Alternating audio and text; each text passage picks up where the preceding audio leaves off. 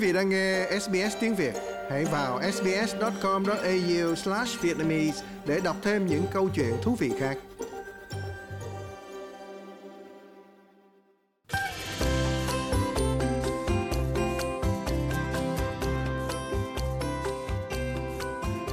Lê Tâm và tạp chí Á Châu ngày nay xin chào quý vị, xin chào nhà báo Lưu Dân. Vâng, xin thân chào Lê Tâm và xin kính chào quý vị. Thưa anh Lưu Dân, ngày hai mươi sáu tháng sáu vừa qua là kỷ niệm thành lập quan hệ ngoại giao, bốn mươi lăm năm quan hệ ngoại giao giữa Việt Nam và Campuchia, giữa một hoàn cảnh Biển Đông đang khá là căng thẳng à, với những hoạt động mà được cho là xây dựng một cái đường xe lửa xuyên Đông Nam Á gây khiêu khích của Trung Quốc, cũng như là dùng căn cứ hải quân của Campuchia để mà đáp phi cơ. Thì à, trong chương trình hôm nay thì Lê Tâm xin hỏi chuyện anh Lưu Dân về tình hình ở Đông Nam Á và Việt Nam đang ở trong một hoàn cảnh như thế nào ạ? À? Có đáng phải lo lắng hay không thưa anh? Vâng, người ta cho rằng là cái thế trận Đông Nam Á đang có những cái sự chuyển dịch hay là có những cái sự thay đổi có cái cách bất lợi cho Việt Nam, và người ta mô tả là Việt Nam bây giờ đang bị nghĩa là à, tứ diện mai phục. Tức là tôi không biết cô có coi cái phim Trung Quốc là Thập Diện Mai Phục hay không, nhưng mà cái, rõ ràng là Việt Nam đang bị tứ diện mai phục từ cả Đông Tây Nam Bắc. Thì à, hai cái sự kiện mà có thể nói là nổi bật và gây cái, cái e ngại rất là lớn đối với Việt Nam cũng như là nhiều nước trong vùng, đó là cái, sự, cái lễ hạ thủy cái chiếc tàu sân bay Thiên Tân của Trung Quốc, à, và cái như là lễ ký kết cái sự hợp tác à, của Trung Quốc ở căn cứ hải quân Ream ở Campuchia. Thì à, cả hai cái sự kiện này nó đều có những cái liên hệ an ninh của Việt Nam, và người ta có thể nói là Việt Nam bị đe dọa trực tiếp bởi những cái những cái nghĩa là diễn tiến này, những cái sự kiện như thế. Chúng ta biết là tàu sân bay Thiên Tân là chiếc tàu thứ ba, tức là hàng không mẫu hạm thứ ba của Trung Quốc sau cái chiếc Liêu Ninh và cái chiếc Sơn Đông. À, và cái tàu sân bay Thiên Tân này là một cái tàu nó được chế tạo hoàn toàn ở Trung Quốc, chứ khác với cái chiếc Liêu Ninh. À, Liêu Ninh và Thiên Tân thì Liêu Ninh là một cái chiếc tàu được mua lại từ Ukraine và, và tân trang lại ở Trung Quốc, còn cái tàu Sơn Đông thì nó cũng có một cái phần nhiều cái cơ phận ở trong đó được uh, mua từ nước ngoài. Nhưng mà đến Thiên Tân thì Trung Quốc rõ ràng cho thấy rằng là họ có khả năng để có thể đóng những cái chiếc tàu uh, sân bay hiện đại uh, như vậy, và có thể trở thành một cái uh, một cái lực lượng hải quân à, cạnh tranh à, với Hoa Kỳ ở trong vùng Biển Đông chẳng hạn. À, chúng ta thấy rằng là tàu à, Thiên Tân nó mang một cái nhiệm vụ cụ thể, đó là cái việc kiểm soát Biển Đông. Và cái vùng Biển Đông như ta biết là với một cái đường lưỡi bò chiếm trọn gần hơn tám mươi phần trăm diện tích của vùng Biển Đông này đó, thì Trung Quốc rõ ràng muốn trở thành một cái cường quốc biển, và họ muốn kiểm soát cái vùng này để có thể à, như là thực hiện được những cái những cái ước mơ hay là những cái tham vọng của họ về mặt quân sự, cũng như là mở rộng cái cái kế hoạch một vành đai một con đường của họ. Dạ thưa anh Lưu Dân, thì um, hồi nãy anh cũng có nói đến việc là ngoài cái việc uh, hạ thủy uh, chiếc tàu Thiên Tân này thì Trung Quốc còn sử dụng một căn cứ quân sự uh, của Campuchia, mà giữa lúc là cả hai nước đang uh, gọi là uh, tiến hành kỷ niệm thiết lập quan hệ ngoại giao bốn mươi lăm năm, thì thưa anh, Việt Nam có nên lo ngại về cái vấn đề với Campuchia không ạ? À? Đây là một cái cái thời điểm nó khá tế nhị, nếu không nói rằng là nó hơi mập mờ trong cái mối quan hệ bốn mươi lăm năm qua giữa Campuchia và Việt Nam. À, nhân cái dịp đó thì có lẽ là chúng ta nhắc lại một cái lời tuyên bố của ông Thủ tướng Hun Sen của Campuchia. Ông Hun Sen là, là một cái một cái thủ tướng mà tại vị là cầm quyền lâu nhất thế giới, tức là ông, ông làm cái chức thủ tướng hơn bốn mươi năm rồi rồi và không có ai thay thế hết. Ông Hun Sen trong cái dịp kỷ niệm đó cũng nói rằng là Campuchia có được ngày nay là cũng nhờ Việt Nam, và cái dân tộc Campuchia tránh được là thoát khỏi cái họa diệt chủng cũng là do cái cái sự cứu giúp của Việt Nam trong cái cái thời điểm đó. Tuy rằng là những cái lời nói đó nó hết sức đầy cái tính là, là ân nghĩa với lại là rất là là, là, là trân trọng, nhưng mà dù thế nào chứ nó sẽ thấy cái lời nói đó nó không đi đôi với cái việc làm, khi mà Campuchia chơi cái trò gọi là mập mờ lật lọng khi một mặt thì cảm ơn Việt Nam nhưng là mặt khác lại bắt tay với Trung Quốc, và đặc biệt là cái việc xây dựng cái căn cứ hải quân riêng ở cái vùng mà phía nam của Campuchia. Chúng ta thấy rằng là với những cái tin tức mà được là báo chí phổ biến cũng như là những cái lời phát biểu với tính cách riêng tư của các cái viên chức của Trung Quốc thì sẽ thấy rằng là à, Trung Quốc có thể sẽ sử dụng một phần ở trong cái căn cứ hải quân này để làm cái nơi mà hậu cần hoặc là tiếp liệu hoặc là sửa chữa vân vân, và trong tương lai biết đâu chừng họ cũng có thể xây một cái cái sân bay ở ở cái căn cứ hải quân Ream này, bởi vì chúng ta thấy rằng là đây là một cái có thể nói là cái trạm cuối cùng cực nam của uh, phía Đông Nam Á mà Trung Quốc có thể thò cái vòi bạch tuộc tới được một phần nào đó để uh, kiểm soát cái cái cái tuyến đường thủy uh, vô cùng quan trọng, đó là cái eo biển Malacca. Phần khác cũng có thể ngăn chặn được những cái uh, những cái gọi là những cái đường tiếp liệu hoặc là những cái sự tiếp viện từ uh, các nước khác đến với những cái quốc gia Đông Nam Á mà đang bị Trung Quốc bắt nạt chẳng hạn. Nhưng mà rõ ràng hơn đó, thì nó cũng là một cái một cái tuyến đường quan trọng hơn cho Trung Quốc để mà có thể uh, là thực hiện cái cái cái kế hoạch một vành đai một con đường của họ. Dạ, um, dạ thưa anh, lúc nãy anh có nói đến là Việt Nam uh, đang bị tứ diện mai phục. Uh, dạ, và em cũng nói với anh là em có xem phim Thập diện mai phục rồi. À, nhưng mà em em có hiểu là cái tình thế mà tứ diện mai phục là Đông Tây Nam Bắc thì nó rất là là căng thẳng. Tuy nhiên, uh, xin anh giải thích rõ hơn là đang bị bao vây, Việt Nam đang bị bao vây uh, Đông Tây Nam Bắc như thế nào? Vì nếu em nhớ không lầm thì Lào cũng là một đất nước khá là mà gọi là hữu nghị, có quan hệ hữu nghị với Việt Nam rất là lâu và rất là bền chắc ạ. À? Vâng, chúng ta sẽ nói chuyện về cái đất nước Lào, à, nơi mà bây giờ người ta có thể nói là một cái chư hầu của Trung Quốc.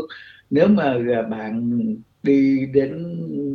chơi hay là đi đến thăm hay là đến du lịch nước Lào ngay trong thời điểm này chẳng hạn, chúng ta thấy nó chỉ là một cái tỉnh của Trung Quốc mà thôi, bởi vì gần như là tám mươi lăm phần trăm cái nền kinh tế của Lào đang nắm ở trong tay các cái uh, công ty của Trung Quốc hoặc là những cái Hoa Kiều tại chỗ, và gần như là những cái thành phố hoặc là những cái làng mạc ở bên cái uh, phía biên giới mà uh, tiếp giáp với lại Trung Quốc nó hoàn toàn là nói tiếng Hoa, hoàn toàn là xài tiền uh, nhân dân tệ, và thậm chí là cái những cái người dân Lào cũng không được vào những cái đặc khu, những cái vùng đặc khu của Trung Quốc nữa. Và do đó người ta thấy Lào, cái chủ quyền của Lào nó đang bị là lung lay rất là nhiều, bởi vì tất cả những cái cái quyền lực cũng như là cái ảnh hưởng về chính trị, về kinh tế đều nằm ở trong tay Trung Quốc cả mà thôi. Và có thể nói rằng là Lào và một phần nữa là Campuchia, những cái đồng minh gọi là lâu đời của của Việt Nam á, đang bị nghe là Trung Quốc giật mất. Và do đó thì nó cũng trở thành là một cái những cái gai ở trong cái mạng sườn phía tây của Việt Nam chẳng hạn. Thì chúng ta thấy là Việt Nam bị bao vây bốn mặt như thế nào. À, chúng ta ở phía bắc thì cái biên giới Việt Nam Trung Quốc thì đây là một cái đoạn đường dài khoảng cỡ một nghìn ba trăm cây số luôn. Cái đây là một cái cái vùng biên giới nó luôn luôn căng thẳng. Chúng ta thấy rằng là nó đã từng căng thẳng từ cái hồi mà nảy sinh ra cái cuộc chiến tranh biên giới năm một chín bảy chín rồi, và nó đã khiến cho Việt Nam và Trung Quốc có một cái sự gián đoạn ngoại giao trong cái thời gian lâu dài, thậm chí là phải nói là thù địch với nhau nữa. À, bây giờ thì cái chuyện thù địch thì nó vẫn âm ỉ đó, mặc dù không có ai nói ra thôi. Và cái sự căng thẳng ở biên giới này khiến cho Việt Nam phải hao tốn rất là nhiều về nhân lực, về uh, quốc phòng, về uh, ngân sách vân vân, và đó là cái ý muốn của của Trung Quốc. Họ muốn thực hiện một cái cuộc chiến tranh tiêu hao đối với uh, Việt Nam, bởi vì chúng ta cũng biết rằng là uh, lấy uh, một cái trứng chọi một cái tảng đá khổng lồ thì Việt Nam về lâu về dài thì sẽ không bao giờ nghĩa là chịu nổi được. Uh, về phía tây chẳng hạn, như nãy vừa chúng ta vừa nói là Việt Nam mất hai đồng minh lâu năm. À, Campuchia và Lào đều có, hay là ít ra là về phương diện công khai đó, họ đều nói rằng là họ cảm ơn Việt Nam à, vân vân và vân vân.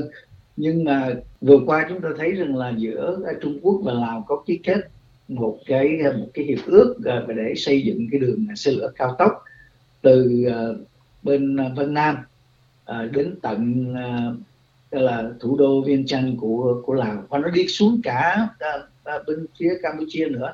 Và một cái cái điều mà ít người à, hay là nhiều người cũng đã nêu lên một cái cái cái ngờ vực, là cái e ngại đó là cái đường xe lửa này nó còn có thể băng qua cái miền Trung của Việt Nam và đến cái cảng à, Vũng Áng nữa. Thành ra nếu mà một khi cái xung đột bùng nổ thì về mặt quân sự mà nói đó, thì Trung Quốc có thể sang tràn sang Việt Nam trong vài giờ. Đây là một cái một cái cái tuyến đường nó không những mang một cái tính cách quan trọng huyết mạch về uh, vấn đề kinh tế, về vấn đề thực hiện cái kế hoạch một vành đai một trung con đường của Trung Quốc, nhưng mà đồng thời là một cái cái cái điểm hay là một cái phương tiện có tính cách chiến lược mà Trung Quốc có thể thực hiện đối với Việt Nam nếu mà chiến tranh xảy ra giữa hai nước. Ở phía Nam chẳng hạn thì cái như chúng ta vừa nói, cái căn cứ Ream ở Campuchia, đây là một cái căn cứ nhìn ra Vịnh Thái Lan và chỉ cách đảo Phú Quốc của Việt Nam khoảng ba mươi cây số mà thôi. Chúng ta biết ba mươi cây số là một cái tầm rất là ngắn, có thể dùng đại bác bắn cũng tới nữa, chứ đừng có nói là phải điều những cái tàu hải quân để bao vây cái, cái đảo Việt Nam. Và như thế thì chúng ta thấy rằng là chính cái căn cứ này ở phía Nam đã đã khống chế cái đường tiếp viện trên kia cái eo biển Malacca, hoặc là có thể nghĩa là dùng để nó để đe dọa những cái vùng đồng bằng phía phía tây của Việt Nam chẳng hạn. Và hơn hết cả là cái cái vùng Biển Đông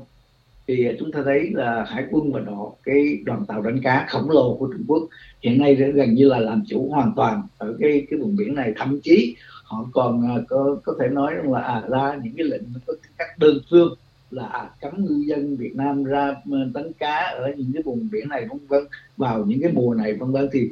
gần như là những cái hoạt động thăm dò và khai thác dầu khí của Việt Nam hoàn toàn giống như là bị uh, kiềm chế bởi uh, Trung Quốc. Bởi vì nếu mà không có cái sự đồng ý của Trung Quốc, nếu mà không uh, thì các cái giàn khoan, các cái tàu uh, hoạt động về địa chất chẳng hạn nó không thể hoạt động ở trong những cái vùng gọi là vùng đặc quyền kinh tế của Việt Nam, mà Trung Quốc vừa vẽ uh, là họ đã vẽ cái cái gọi là cái bản đồ với bò hình chín đoạn để để nói rằng là họ hoàn toàn có chủ quyền ở trên đó. Nói tóm lại thì Việt Nam bị bao vây, bao vây mà gần như là không có một cái lối thoát, hay là bao vây mà khó cái cục cửa nổi. Bởi vì bên ngoài cái cái cái cái cái nội dung mà bao, bị bao vây đó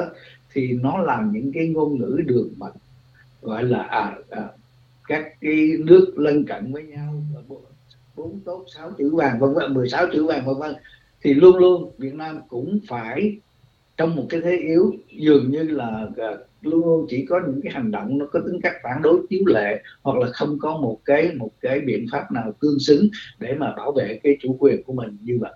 Vậy thì trong cái hoàn cảnh mà theo anh là rất là căng thẳng, trong cái tình thế bị tứ diện mai phục như vậy, thì chẳng hạn mà bị một cuộc xung đột nào đó à, bùng nổ và Việt Nam bị tấn công bởi ai đó, thì Việt Nam sẽ phải dựa vào ai vào lúc này à? Thật ra mà nói Việt Nam không thể dựa vào ai được hết cô. Bởi vì trong ba cái mức quan hệ ngoại giao mà cao cấp nhất, tức là quan hệ chiến lược toàn diện, thì Việt Nam có ký kết với ba nước là Trung Quốc, là Cộng hòa Liên bang Nga và Ấn Độ. Chúng ta biết là uh, Trung Quốc thì dĩ nhiên là chúng ta không nói nữa rồi, đó là dù muốn dù không thì chúng ta cũng biết cái mối đe dọa đối với Việt Nam thì không có ai khác hơn ngoài cái ông láng giềng miền Bắc đó. À, cái thứ cái nước thứ nhì mà có cái cái uh, mức quan hệ ngoại giao cao cấp nhất đó là Nga. Nga thì bây giờ uh, rõ ràng là không có thể uh, uh, gọi là thực hiện cái nghĩa vụ của mình ở trong một cái một cái hiệp ước như vậy, bởi vì họ còn đang kẹt trong cái cuộc chiến với Iran và họ cũng đang phải đối phó với cả cái cộng đồng khối cộng đồng Liên Âu chẳng hạn và Hoa Kỳ nữa. Thì người ta không mong đợi rằng là uh, Nga sẽ uh, can thiệp hoặc là có những cái sự trợ giúp Việt Nam nếu mà một cái xung đột bùng nổ, là một cái nói một cách cụ thể là một cái chiến tranh xảy ra giữa Trung Quốc và Việt Nam. Ấn Độ thì lại ở ở xa, và Ấn Độ lại có một cái cái khả năng uh, là về an ninh quốc phòng hạn chế thôi, thì chúng ta thấy rằng là à, nước xa cũng không thể cứu được lửa gần. Và vì vậy thì nếu mà xung đột bùng nổ, nếu mà chiến tranh Trung Việt xảy ra một lần nữa, thì Ukraine nó còn có cái cộng đồng uh, Liên Âu để mà hỗ trợ về mặt nhân đạo, về mặt chiến cụ, về mặt cái này nọ. Nhưng mà Việt Nam ngẫm đi ngẫm lại thì cũng không có ai. Thì do đó người ta đặt cái câu hỏi là nếu mà Việt Nam, cái lối thoát nào cho Việt Nam trong cái tình thế như vậy? Thật ra thì chúng ta ở đây đang nói về một cái, một cái nước Việt Nam, một cái dân tộc Việt Nam, chứ chúng ta không có nói về một cái chế độ À, đang cầm quyền ở Việt Nam bây giờ. Thì uh, rõ ràng là uh, chúng ta cũng thấy là Việt Nam cũng có những cái phương án mà có thể thực hiện được, chứ không phải là không, để mà có thể thoát ra được một cái một cái tình trạng tứ diện mai phục như vậy. Thì ai cũng biết là cái cái đối thủ đồng cân đồng lạng, nếu mà không nói là có thể là nhỉnh hơn chút đỉnh đối với uh, Bắc Kinh, tức là Washington, tức là Hoa Kỳ. Thì uh, Hoa Kỳ cũng đang có những cái uh, sách lược để uh, qua qua những cái kế hoạch như là uh, không gian Ấn Độ Thái Bình Dương tự do và rộng mở chẳng hạn, với nhiều cái cái sáng kiến về mặt uh, uh, kinh tế, về mặt ngoại giao, cũng như là hợp tác song phương và đa phương.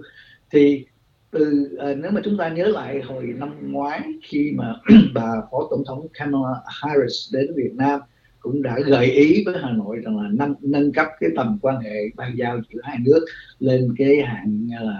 ban giao chiến lược toàn diện. Nhưng mà Việt Nam dường như có những cái ngần ngại. Có thể là những cái ngần ngại đó nó xuất phát từ uh, cái việc mà sợ uh, bứt lòng Trung Quốc, hoặc là có thể sợ là, là là đốt thêm một cái một que củi, một cái một cái, cái que diêm vào một cái cái lò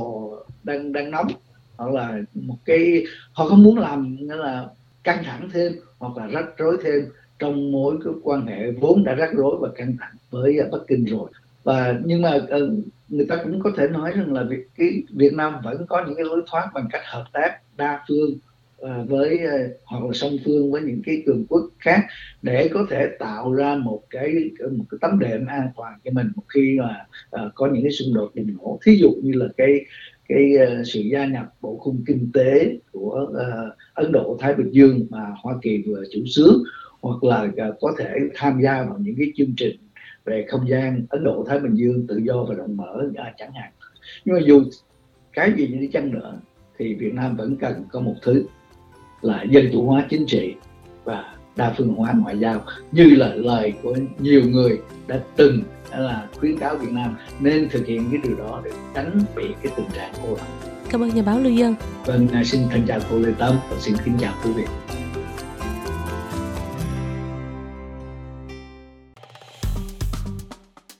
Like, share, comment, hãy đồng hành cùng ét bê ét tiếng Việt trên Facebook.